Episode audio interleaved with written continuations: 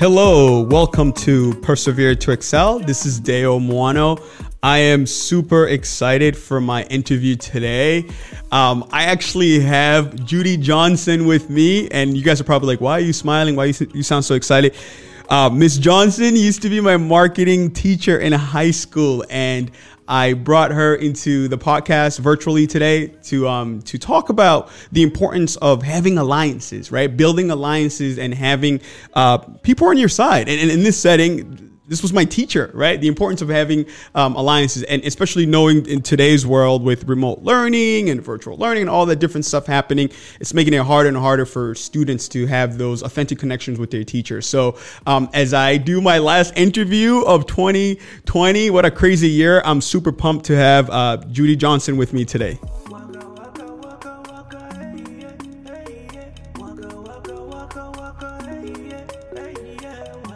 I am so excited to have you on my podcast today. Um, I, am still having a hard time figuring out do I call you Judy or do I call you Miss Johnson? Like I'm so used to calling you Miss Johnson for so long. H- how are you doing? How are you doing today? I'm good. I'm very good. You can call me Judy. Um, I used to always like it when students called me Judy because I always found that Miss J was so formal and I wanted kids to be able to deal with adults. So I, I always wanted them to call me Judy, but you can call me Judy now. Miss J, I, I I'm I just have to kind of reflect on like how I became aware of your existence in in high school, right? Um, it was my I believe it was my sophomore year. I had a lot of friends that were upperclassmen that took your class and they used to always talk about your class. And another thing is I think you actually like became aware of me because of all the dancing that I used to do in the assemblies in a prep rally. And I think one time I was talking to somebody and somebody ended up introducing me to you and they're like, oh, this is our marketing teacher. And at that point, like I was like, I started to show some curiosity on wanting to join your class. And then eventually I ended up in your class. I ended up in your your, your marketing 101. I think that's what it was called or something like that. Um, in your marketing class at uh, Manchester Memorial High School where I, I went to school. And at the time, uh, Memorial was a fairly large school. I think there was probably over 20, 2,100 students at the time. Um, Miss J, tell tell us, tell my listener a little bit about about who you are and um, how, how'd you end up in teaching? Well, it's a long story. Um, I worked in corporate training and development after I, I graduated from high school, and I really loved. I learned that I loved teaching, um, but working at a corporate level, I did a lot of traveling you know, I worked 60 hours a week, um, stayed at, you know, a lot of hotels. Um, so when I met my husband and we ended up starting a family, I knew that I couldn't continue that job. So we moved back to New Hampshire from New York, and my husband was a builder. So I went to school to get my real estate license to keep the money in the family because I'm not a dumb bunny. so I bought the land, he built the houses and it was doable, you know, while raising my two small children. But then the market tanked, and um, so you know, one of us needed a real job, which with had benefits, and because um, we didn't have any benefits at the time, so I decided why look into teaching, and um, I went to uh, Southern New Hampshire University and met with my uh, the most amazing teacher I ever had in my life, Dr. Kaliski, and um, he just he said I, you know, that I could go to graduate school and get my teaching certification, which I did. Um, and then I was lucky enough to start teaching at Newport High School in Newport, New Hampshire for three years. Um, and then I went to Manchester School of Technology. And then I always knew I wanted to end my career at a comprehensive high school. And luckily, Memorial opened up for me. So that's kind of it in a nutshell. That's how I ended up in teaching. And I didn't expect to stay in teaching for 26 years. My goal was 10 years, um, but I loved it so much, I, I didn't want to leave. Why was your goal only 10 years? Because I wanted to be able to be part of my kids' lives, but I knew, I mean, I love, I love business. I love, you know, that was my major in college. It was business administration and um, I love being in business. I loved it when my husband and I ran our real estate development company. Um, so my goal was to always to go back to work, um, but I just learned I loved teaching. It was just, it was fun. it was a fun job. You got hooked once you once you got in there and you found your flow. Um, you yeah. just you, you just you just stuck around. I did, and you know, it was um, it was the kids making connections with kids, and um, you know, I the the favorite part for me in teaching is when um, the students would be sitting in class and they're all going like, "Wow!" Like you know, because I I when I saw the amazement in their eyes, that was a really good day for me. I knew that you know that was always what I was looking for. I wanted to open up everyone's eyes to um, you know the world of business and marketing as well as life. That's great. That's th- thank you thank you for sharing that. I'm curious did you you know once you started teaching for a while were you ever uh, you know poached to teach other subject other than uh, business and marketing? Or did you say hey listen I- i'm this is my forte. This is where i want to stay at well, when I started teaching, I taught mainly business classes. Um, but I really wanted to teach marketing because I loved the marketing platform. I loved what I knew I could do with students in marketing and to bring out their creativity. And having um, the Association of uh, High School Students, which is DECA, as a as um, another avenue for me to engage kids in learning about how businesses run and how they could get involved in business. Um, which um, so yeah, my goal was to always enter up is was to always uh, be in marketing, but I also loved management too. Um, so I liked those higher level classes that I taught. I didn't enjoy teaching computers because I'm not a good computer student because I'm always 10, 10 steps ahead and keyboarding. I always used to call it keyboarding. I just i don't understand I to teach that. Um, so yeah my goal was always to teach marketing and management which that's what i ended with. Yeah. That's great. Well thank you thank you for sharing that. Uh, so mm-hmm. I, I, do want to give a little context of uh, how i ended up in your class. And and you know the school the school at the time was it was a fairly large school and there's so many different options. And um, i do have to say that part of my experience at Memorial, there was always, you know, there, there was a couple of teachers that that that helped kind of redirect me. Uh, for middle school, I went to a small uh, private Catholic middle school, and so when I ended up in Memorial, it was a you know a fairly large uh, public school. But one of the things that happened my freshman year, I think it actually kind of changed a little bit of my trajectory when I thought about what possibility you know that were presented for me as a learner. Um, i was always i always felt like i was like a driven learner whatever it is but i the grades never reflected the type of you know passion that i had around learning. Um, so uh, i had a social study class and at the at the time it was miss monahan who was the teacher. It was a level two classes so for my listeners there was different levels you know there's one two three four and honors. And um, I think it was like I only lasted. I think the first like week and a half. She pulled me aside and she said, "Dale, like, like you're like this content seems to be very easy for you. Like you should move up to my level three class. I actually have a level three class around this day and this time. You should move on to. You should move up to that class. And that was within a week and a half of my freshman year. So I ended up moving to her level three class. But the thing was, in her social her social study class like politics and history was always a thing. Like that was always like my thing. So the fact that like she she reached out and she saw something in me early on to be like, hey, you can't. This level two is going to be so super easy for you. Um, so it started to make me like that experience like informed a lot of my pathway in terms of what I thought it was possible for me to engage with because the marketing classes and business classes were not part of like the regular schedule of the requirement. So like when I started to think that it's actually a possibility for me to take your class right away i wasn't afraid to say yeah i, I want to take a marketing class like because because of those early experiences that i had early on um, where you know that she miss monahan kind of sought me out. And then when i got into your class it just it just felt it felt very different for me. Like it, it felt it just it felt relevant right like i remember like you know we went through the four p's and and but but the other aspect of it too was the fact that like the second semester you get to work in the school store you know so you're like you're you're you felt included right like being able to run the school store like for a period like that felt like it felt different than your traditional like being in the classroom. So I really liked that project based to it, where it felt tangible and it felt relevant. Like I, I remember even case studies that you would give us to look at, depending on different companies and businesses that was that were around at the time. Like it just it felt real. It felt current. And um and even even though I wasn't like the best the best student in your class grade wise, I still felt more engaged in the experience that I had in your classroom. Um, so I'm curious from you, like is that something that you you you try to make sure that you implemented a classroom that felt that was current and where students can feel can find you know relevancy in it or is it just like part of the normal design of the way the class was?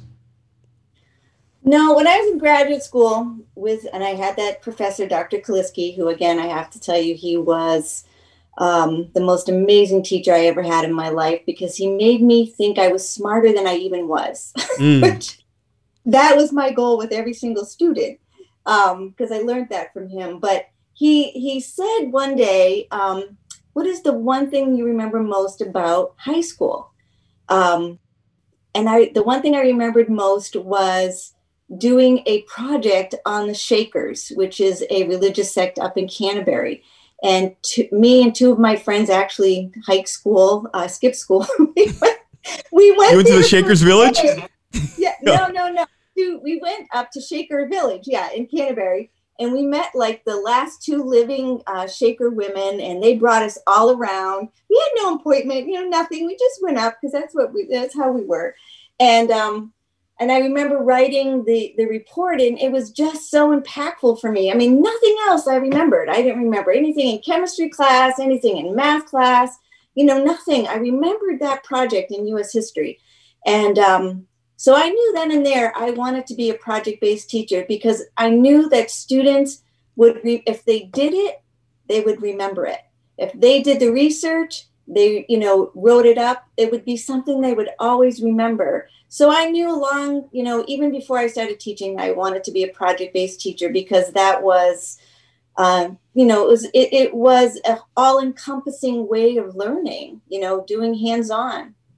Well, I, I just I just want to tell you, like like it it was it was a hundred percent like that was the experience. Like I, I I could even recall like in terms of how I perceived your class, like there was always like a separation. Like the one, it was like almost like right in the middle. There was the content, right? Like what you studied mm-hmm. and what, but the hands-on stuff was a completely different experience because I, I like I was like, man, this is this is awesome. Like it, it, even like minimized some of the complexity that were presented in some of the content that you were teaching because we all had a chance to be involved with it at, at, at a different level. And um, and the other thing that I also want to ask was that your classrooms, like your classes were super diverse. Like even and, and, and I want to reflect on this because even though you know, this, the high school was diverse to a certain extent, right? They had different people from different background, different, you know, they came from all over the world. But some core classes were still very much so segregated in terms of, you know, you know, if you really saw the melting pot of the high school in every class, and and and and unfortunately, that wasn't really the case in all the classes, right? And um, I can recall some of the classes that I had where most of the time I was the only person of color. But I, I, I do want to reflect that though. I do I saw a lot of your class your classrooms were super diverse. Even the classroom that I was in, uh, we had students from Vietnam, we had students from um, from Haiti, like we had students from all over diff- different places.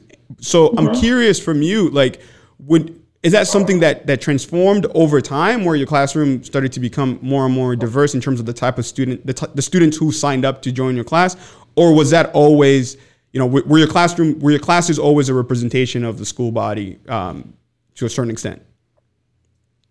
Well, you know, I don't really have any research to back any of that up. I wouldn't know. Um, I knew that my classes were engaging, and my goal was to have learning fun because I always felt as though, you know, at some point in in every student's lives, they they really they hate learning, you know, and I knew that that was important. So um, I really always try to let the kids be word of mouth about my class. I knew that I couldn't go out and because my mine was an elective. My right. That's what I was going to say. There were elective classes. Right. So they weren't required to take them. So as far as the diversity goes, um, I I don't know, you know, what impact I had on that.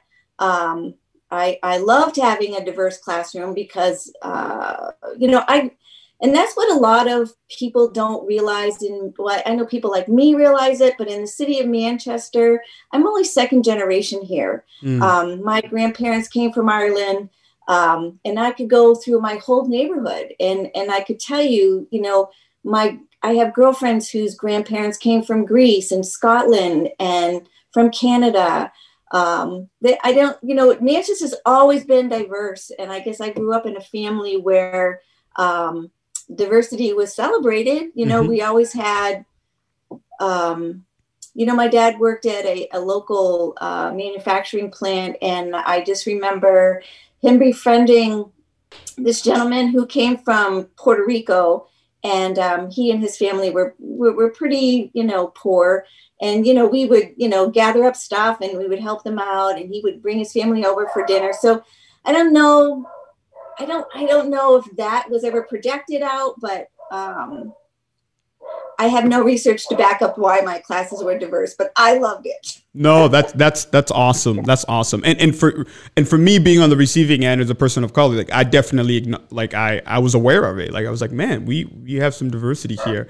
Um, the other question that I had for you was like like the way that you showed up in your class. You you had a very like non-traditional approach in terms of like how you communicated with us. Like like you met us where we were, but you also didn't take crap. Like you, you were messing around. Like nobody was gonna take advantage. Like like you put your foot down. But like but at the same time, you created a very um you created a very inclusive space where like you know everybody at least in my class like i felt like everybody could engage to a certain level. Like even even students that had like you know they had their own personality they give you a, you know what i mean? Like they, they weren't like you know some people might have marked them as like troublemakers whatever but we we all engaged. Like we all were we were part of it. Like we and then i think a good representation of that too it's like when you started looking at like who decided to do deca like i think it was like almost like 85% of my entire class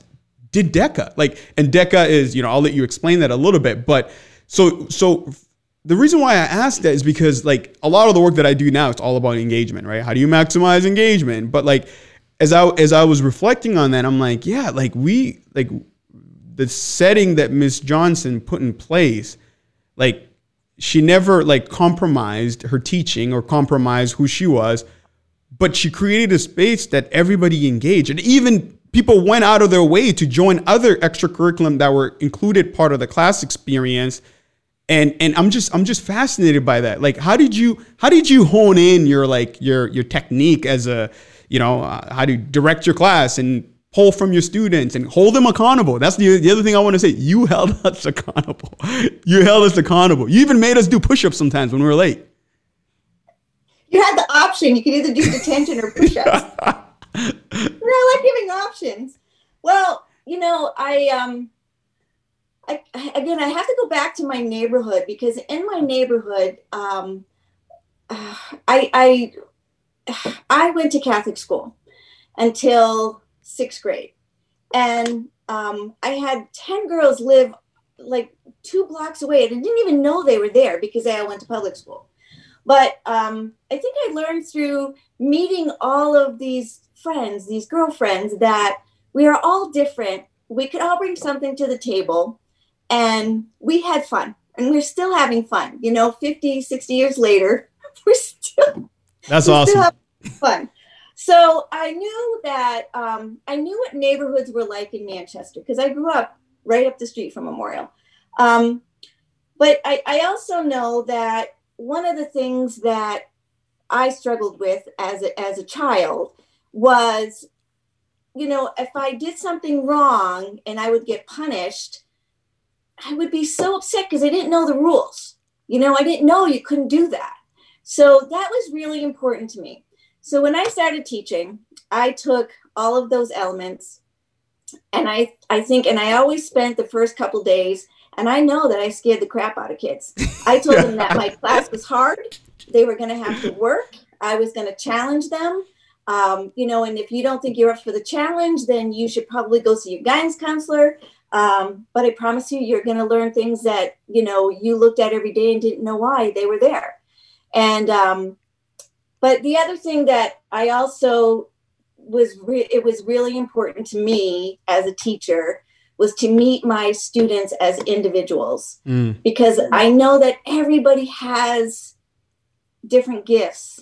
Like Deo, I always knew you were going to be something amazing because you, your aura, you might not have had the best grades, but there's all levels of intelligence. Um, and for those of you that want to know, my nickname for Dale was King Dale. yes. But my goal was to make sure these kids, the students knew the rules. Um, so once they knew the rules, and if they broke them, there would be a consequence. And I learned from having children, um, you know, if you have to go, you have to follow through with the consequence. Um, but I also knew some kids um, didn't have the home lives that you know that you and I may have had. And I knew that because my mom was a school nurse at Memorial for 10 years. And I remember her coming home crying and telling me stuff and she and I would be just amazed. And mom I didn't know that happened. I was, I was a student at Memorial. Mm. so I knew that students some students hit it very well. So students were you know normally no, good kids and they were doing um, you know well in school but then for some reason something you know they're not handing in their homework their you know test grades were low. I don't know if you remember this but I'd say I need to have a meeting with you in my office with Yep. the hall and I'd say, you know, what's going on, you know, and I never wanted to interfere because I knew that I couldn't solve their problem. But my goal for that meeting was to let them know I knew something was wrong. Let me guide you to somebody that can help you. And I think that was very effective too.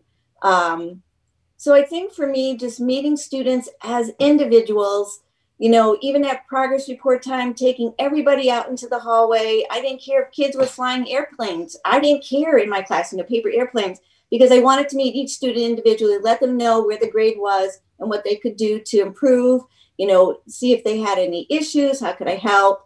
Because I think that's important to meet people as people and not Right. just students. They're people.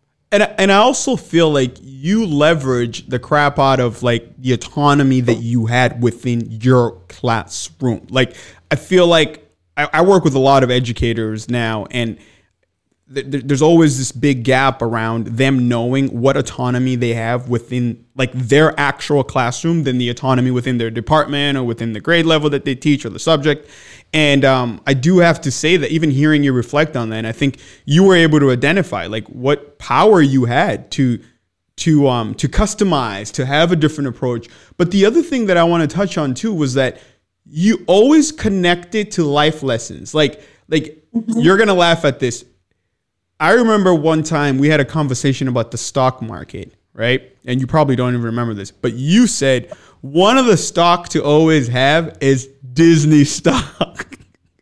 so so when I started buying stocks, like I literally recall the conversation you had with us. I was like, I have to buy Disney, like because I remember the conversation we had. Like even if I didn't even do any numerical like analysis of where's Disney now based on, but I just remember that conversation that we had all the way back in high school where you said you have to buy Disney stock. Is that something that you told all your students like they have to buy Disney stock? No, I never told you to buy Disney stock. I told you that was how I taught you about the stock market. Yes. Because I knew, you know, they were supposed to be taught in economics, but I'm sorry, social studies teachers that were teaching economics, they didn't understand the stock market. And I used to get angry that their idea of teaching you how to do the stock market was to watch stocks on a spreadsheet. Yeah. So, anyways, um, my goal was to teach you about the whole process. So, I, you know, um, in October, in, in September of 1987, I bought. My sister had got her stockbroker's license. I bought one share of Disney stock for eighty dollars, and then the market tanked and it went down. Um, it, it was Black Monday, so it was October 10th, 1987, and the market crashed, and um, the Disney stock went down to forty dollars a share. And I remember asking my husband at the time, because we had some extra money from selling our houses, I said, I'd really like to buy a, a lot, which is 100 shares of Disney stock. And he said, no, we can't, can't afford it. okay, fine. Well, you know, my story was, you know, had I bought the stock that day, I would have made a lot of money because the stock right now, you know, um, it, it actually split. Um, yeah, this split a couple of years ago, right? Yeah, it, it actually split in I think it was in 1988 or 89. But the the the the, the stock prices went up to I think 135 dollars a share, and then it split. So that was like in you know before 19 you know the early 80s. I mean the early 90s. But then you know every time the market crashed, I kept buying Disney stock pretty cheap. yeah. my whole family to Disney when I saw their stock. But my goal was not to have you buy Disney stock, but to teach you, you know, how that all happens. So that's so funny. I can't believe I even remember that. Um, that that's wild. I, so so I so I, I do want to touch on this like this whole thing around like your like it seemed like you never compromised what you thought was the best way to keep us accountable. And so so sometimes you would do it in the class. Like if someone decided to push your button a little bit, like like but you never lost control of, like of class of the classroom. But but you really held on towards those principles that you thought it was important. And I think your consistency was really what, you know, made us respect you. Like at the end of the day, even even if we gave you a hard time or even if whatever it was, at the end of the day, we knew that like you you you had our back, right? And I feel like that that's a, that's like a critical thing in terms of influencing students to want to um, challenge themselves. So I, I, that's a good segue to, you know, how, how did you manage to get kids to be interested in DECA because I, I, I, I was involved with DECA. I had an amazing experience with it, but I am curious. So can you please just explain just very quickly what DECA is to my listeners so they understand a little bit of this and how like students who might not even be the best student in your class decide to be involved with this, which took a lot of time. So DECA is an association of marketing students. Actually, it's an international association where students compete first at the state level in New Hampshire um, with students um, in different categories. For instance, um, do you remember what category you did? I think Maya was like marketing. I don't know what exactly what yeah. category it was, but there, there's lots of different categories. There's lots of different projects. So, for instance, one of them is the entrepreneurship project, where the students actually would create a company and then write a 30 page, you know, report you know, detailing all the aspects of that company. Um, so then they would go to state competition, and if they won first or second place, it qualified them to go on to the national competition, which I had many students win at the national level, which was so exciting. Um, but that's what DECA is. Great, that's awesome. Thank, thank you for sharing that. And um, so I got involved with DECA because um, you know, it was something that was presented. It, it, was like it was like it was always known if you're in a marketing class, you have an option. So the following semester, I got involved with it, and I really, really, really enjoyed that process of having to really dive deeper within a project, working with classmate, right, and and coming up with a project and and making you know everything that we were learning like relevant within how we presented the product and what it was and how we're going to sell it, what the market was, and and um, I do have to. I do have to mention this. You know, I'm going to mention this. Uh, we, we, when we went and competed, right? We went and competed nationally and um, uh, not nationally, uh, state. There was an incident that happened where um, mm-hmm. you know a little, a little, a little, almost fight broke out, but it didn't end up happening. And I, I, and I was, I was really impacted by it. I definitely was. I was impacted by it. My friends were impacted by it, and um, and you came alongside us like you came alongside me, you came alongside my friends, and you know we you we ended up like like neutralizing the situation, but without you taking our agency away, right? And, and that's the one thing that I want to touch on. Like I feel like I feel like like I, it impacts me knowing like in a positive way, knowing that like I had a teacher that had my back when something really bad happened that could have even, even gone worse. But knowing that you had my back, like it just, I don't know. I'm, I'm, I'm forever grateful for that, Miss J. Um, so I'm curious, like, can you just explain, like, like to my listener, I don't want to tell this story because I don't want it to be from my perspective. I want it, I want it to be from your perspective. Like, what happened during that convention, and and why was it important for you to come alongside uh, me and my and my classmate who were impacted by the incident? Well, I was chaperoning the dance, um, which you know I love dancing and I love music, and not too many other uh, marketing teachers were there. But um, all of a sudden, I just I don't I didn't see anything happen, but all of a sudden there was chaos and stress, and of course my adrenaline was running, and and then you were so upset, and I just remember I said and and I just grabbed you and I said just come with me. I said you know let's figure out what happened. Um, and you know, from my understanding, is you were dancing and it was a dance battle. you were what? It was a dance battle. yeah, it was a dance battle. You know, um, so I, I, you you had told me she he you said this kid just came and just picked me up. He said I don't know why it was awful. He I was up in the air. I was literally up in the air. I was doing my. Th- I was doing my thing, and you know, the little crowd support. My classmates are are cheering, whatever. All the other students are just like, "Oh, what's going on?" And then the next thing you know, I'm up in the air. This kid just he just gets me up. He's about to body slam me, and um, and.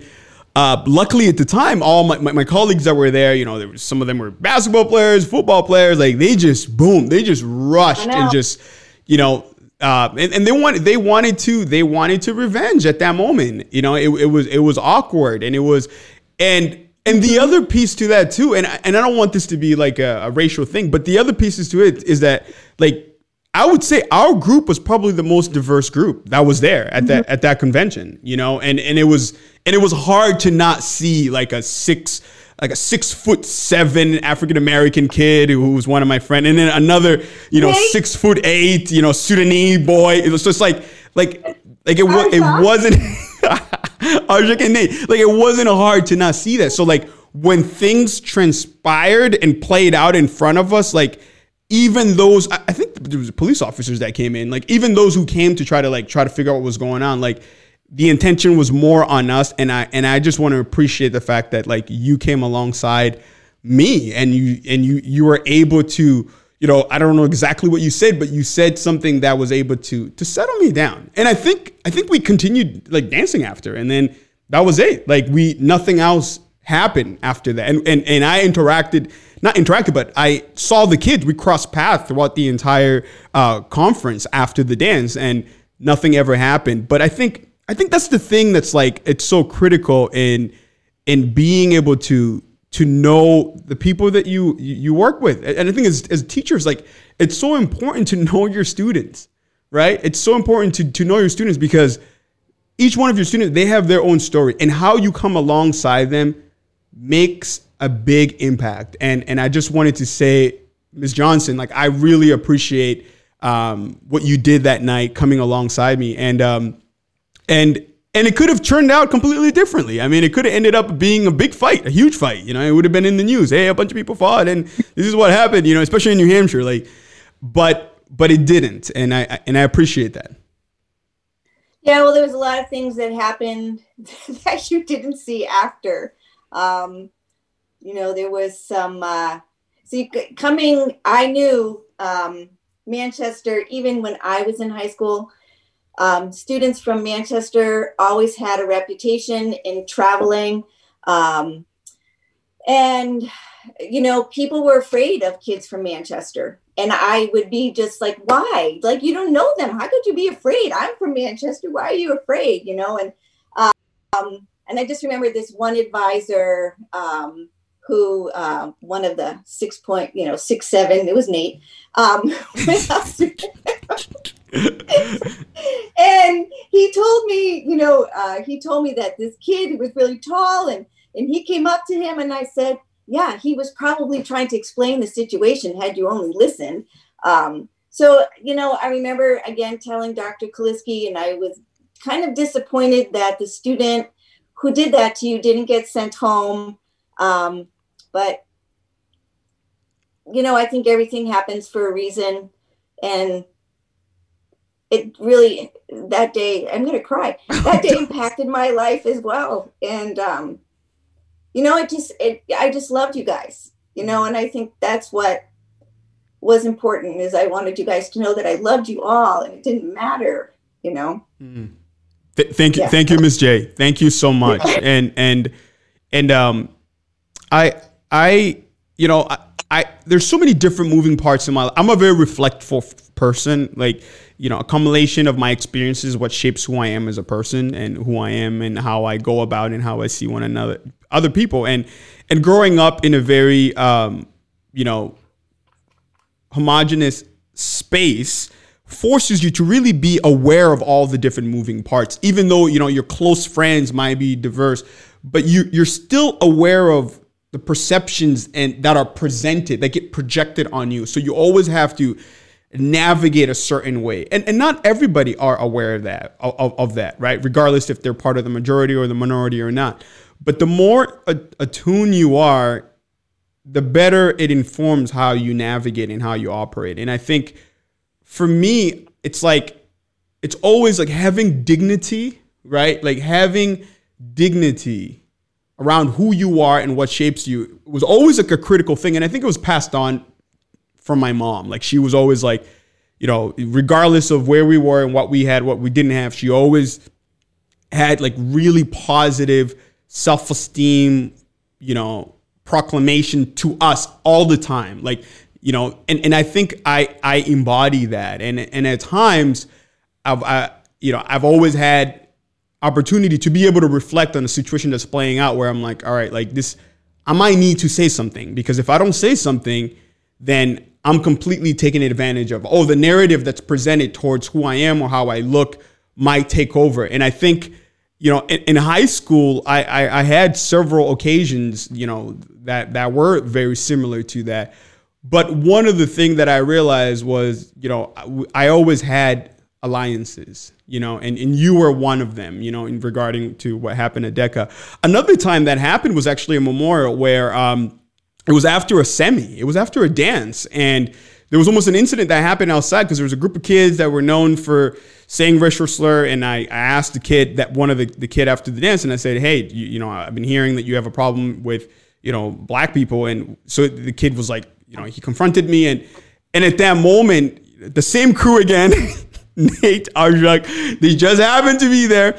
And, you know, we approached the kid and he called his friends. But I remember Mr. Perrick, like, like Mr. Perrick just came through and and very similar to what you did with Deca. Like right away, he just took control of the situation and he said, Deo, Arjak, just sit here. I'm gonna talk, go talk to them. And but the, the the reality is, Ms. J, is like that that doesn't always happen. You know, and and and I'm sure that if it was other students that, you know, people might not have had relationships with, you know, the narrative might have been and, and, what would have played out might have looked completely different. And so that's why I think it's so important. The important of having that those alliances, building having alliance with students is so critical because you get to learn a little bit more about who they are beyond just how they're perceived and, and you know how they carry themselves externally. So so part of my my question to you is that you know when you think about you know the importance of how you've been able to you know with the experiences that you had as a teacher showing up and being there for your students and you know what were some of the things that like that were critical to you in order to keep you to keep you energized, to keep you motivated. You know, I'm, I'm sure there was times where you were probably maxed out. There's probably times where you you were ready to pull the ticket, like, all right, this is my last year, but you continued on. Like, what what were some of the stuff that kept you like energized and motivated? No, being in the classroom with the students was always um, my favorite place to be. Like I said, my you know the the piece that I love the most is when I could just you know, as I'm teaching and, and doing those lessons, and I would see the kids go, you know, it's like, oh, yeah, I got them, you know. So they, they were wowed by the information. Um, I think for me, um, which, you know, many people don't see the part of teachers that work um, not in a classroom, but when you have to go home and you work. Um, I loved staying on top of what was happening in business and what was happening in marketing and you know, the social media was just happening. Um, I, re- I remember the day that I discovered Bitcoin. Mm. And this was probably 10 years ago. And I remember getting up in front of, in front of my students and said, "You guys are not going to believe what I learned last night. This is Bitcoin stuff is going on in the internet, and you know, and I'm trying to explain it." And um, and even at that time, you know, I didn't fully understand how that was working. Yeah. Um, but where Bitcoin is now, you know, so for me, it was constantly doing research and updating my materials to reflect what students saw every single day because I knew if they saw it and I explained it, they would understand it and remember it forever. Um, I, I, remember one of the first things that I would say to my students, you know, um, I, I, I said, you're not going to look at a mall or a store or a magazine the same way again. Um, anyway, so for me, um, staying in teaching um, you know, improving my presentations, including movie clips and, you know, taking boring PowerPoints and making them exciting. You know, I used to spend a lot of time at home doing that. Um, and uh, so for me, that that kind of kept me engaged. Just watch, you know, just doing the research and bringing that new new relevant information into the students. Um, that that was what kept me going. No, thank you. And and my my last question to you, we probably could have spoke forever. Uh, my my last question to you is, um, part of this podcast is about the theme of the podcast is persevere to excel, right? Like you, in order to persevere, you know, sometimes you have to um, endure the different moving parts that comes with um, adversity. So, um, and then the excelling happens e- either during or after, right? After you're in the other end of you know the different tribulation that's presented or the, the hardship or the difficult the difficulty. And and today in our society, especially within you know, the current reality of being quarantined and, and, and remote learning and virtual learning and all this stuff. Sometimes you're in school and then you're not. You're, what what would like your like your word of advice be to to um to fellow teachers that that are navigating this new territory and and um and are trying to find their grounding but every time they do things just change you know change it changes on them. Like what would your advice and a word of encouragement be to them? Um well my daughter is a math teacher right now at oyster river. And um her and i talk a lot. I also have a niece who is a social studies teacher in goffstown and we do talk a lot. Um i guess you know both of them are they teach the same way I do. They are project based learn teachers. Um, but what they're having a difficulty in right now, especially my daughter Erica, um, she said the kids turn off their videos. So when you can't see the kids and you can't see their expressions, you know, she said it's it's hard. Um, but she said, you know, they, um, you know, based on you know what's happening with social media sometimes kids will take pictures of them and post them and make fun of them which is so cruel. Um, so she said you know she's okay with that. Um, so at, at, this point i you know just continuing the conversations with kids. I know erica has like an open forum mm-hmm. um, where kids can just come in and they can talk and, and she'll just say you know do you have a problem with math? And they say no miss miss cook we just want to talk to you. Mm. And she says, okay, what do you want to talk about? You know? So it's just, I think I worry, you know, I, I can't wait for kids to go back to school because they, they need that, that socialization. They need that, that wow factor in a classroom. Um, but until then, I, I think, you know, it's going to take, um, it's going to take a lot from everybody. I, I think like it takes a village and everybody needs to take part in it, you know? So families have to come together and make sure you're there. Um, here's a perfect example of what floors me. Erica was um, was listening to a school board meeting in her town, uh, in the town she teaches in, and this doctor got on. She's a medical doctor, and she's a single mother, and she has two kids in middle school. And she says, you know, she leaves them home every day by themselves, and they're struggling and um, you know she has to travel for work and and erica said mom that's awful and i said well, she should be brought up on child abuse because if she's leaving two middle school kids home alone as a doctor with nobody there to guide them through this process, that's wrong. You know, so I think I think the villages need to get together here. Um, so teachers, I know, I, I know, I teachers that I've talked to, it's been hard. Um, just just know that there's a light at the end of the tunnel. You know, this is temporary, and we're going to get back to normal uh, as normal can be. But um, in the meantime, just keep pushing for those connections because kids need them. I worry for the kids.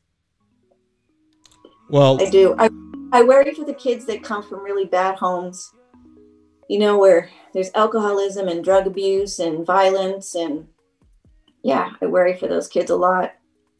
Well, thank you so much, um, mm-hmm. Judy Johnson. It sounds so weird me calling you Judy Johnson that um, being able to come in this podcast and just reflect on your experiences and also reflect on interactions and experiences we had when I was your your uh, your student and um, I know that you've been you part of your new life has been you know you're a justice of the peace so you're always officiating weddings. We, I was actually at a wedding last last year. My good friend Hung who got married and you officiated which was amazing.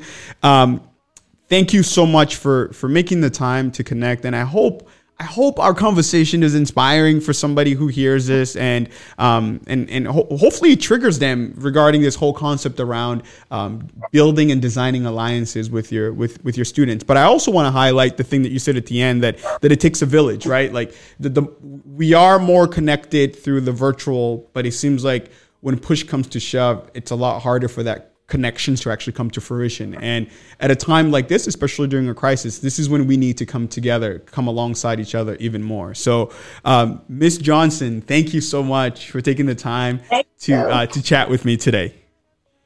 Oh, you're so welcome. I enjoyed every moment, King Dale. Every moment. thank you. Thank you so much. All right.